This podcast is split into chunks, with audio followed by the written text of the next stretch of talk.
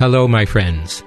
This is Bishop Campbell. Welcome you again to a short meditation on the theme of living the Catholic life. Last Sunday, as you heard the gospel read, we discovered a parable that is taught to us by Jesus that is rather fierce. And whenever I come upon a parable such as this, I think of how I conceive of our Lord Jesus Christ, how I would describe him, because sometimes we forget the fullness, the wholeness of, Jesus Christ, and we tend to fixate on certain aspects of his life and his ministry that are particularly appealing to us. And sometimes we, uh, we come upon a parable that can be very fierce, yet very powerful. And this, however, is the same Jesus Christ who is often gentle and compassionate. But we have to understand that Jesus Christ also came to teach us the truth. Now, this is the parable of the servant who, although forgiven, himself remains unforgiving. And it is a tale that our Lord uh, tells us immediately following the question of Peter on how often must I forgive my enemy?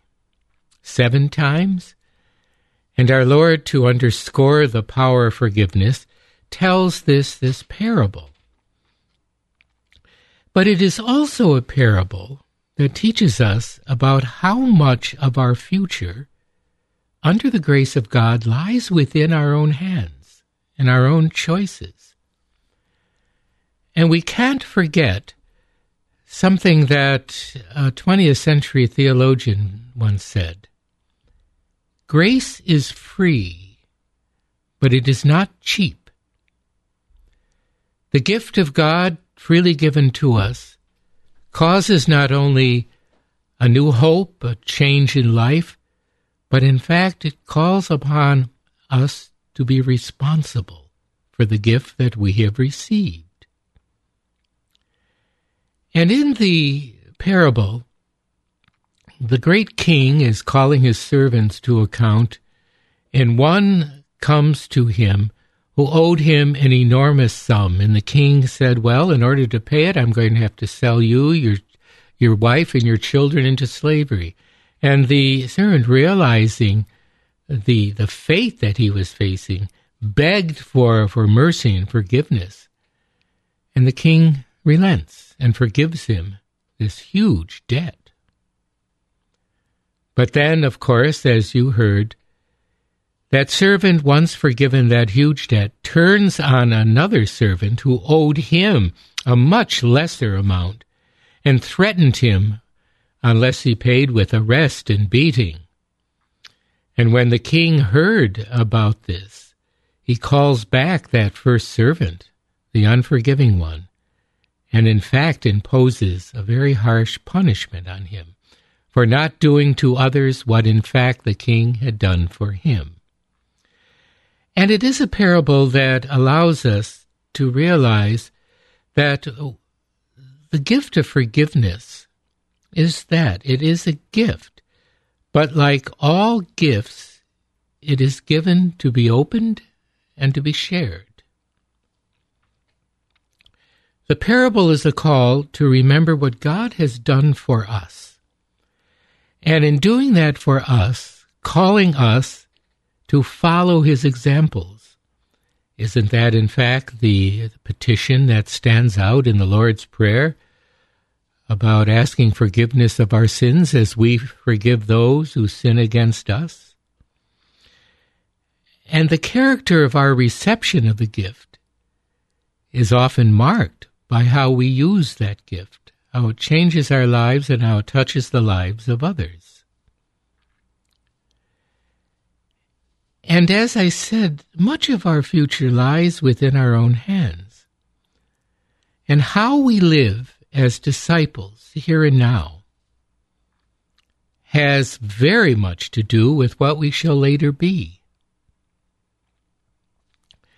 Now, I understand that the power of forgiving is difficult, especially when one is very deeply injured.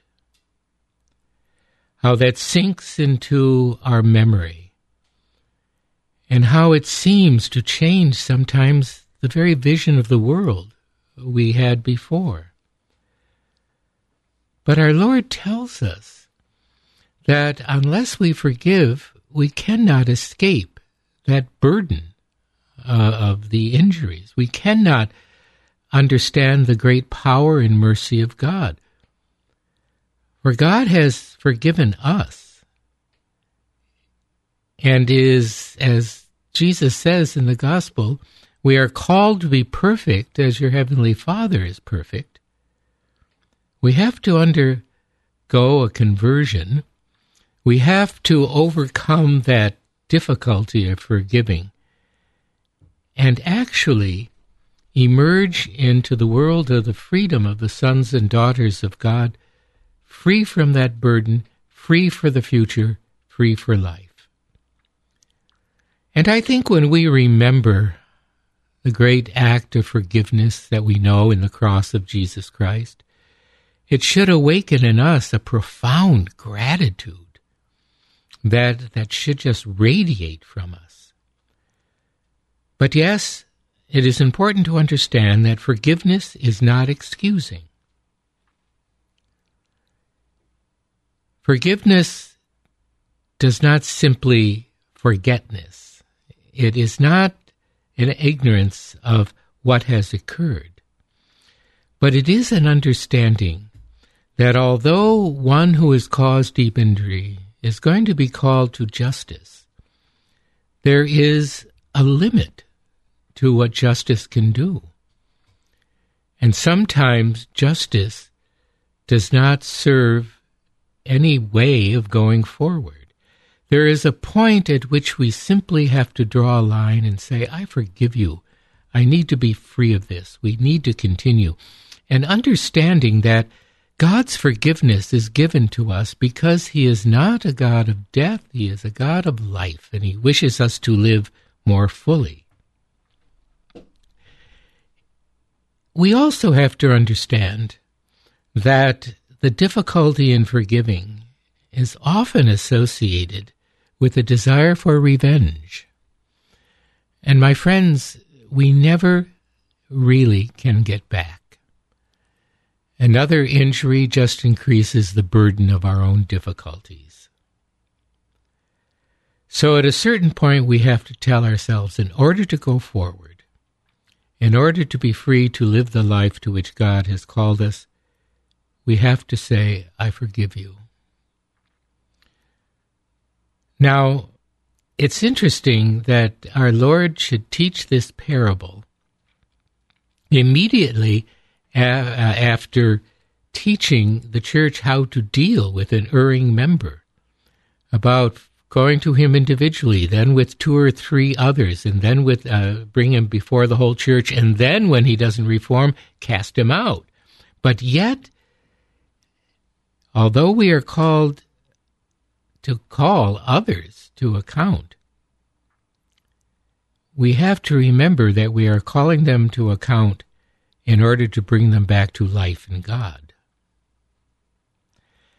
I've often realized how sometimes a, a sense of, of, deep injury, a remembrance of, of wrongs that were done to us, can be nourished away in the corner of our hearts, where from time to time we feel uh, feed those little injuries with a little bit of spite, a little bit desire to strike back.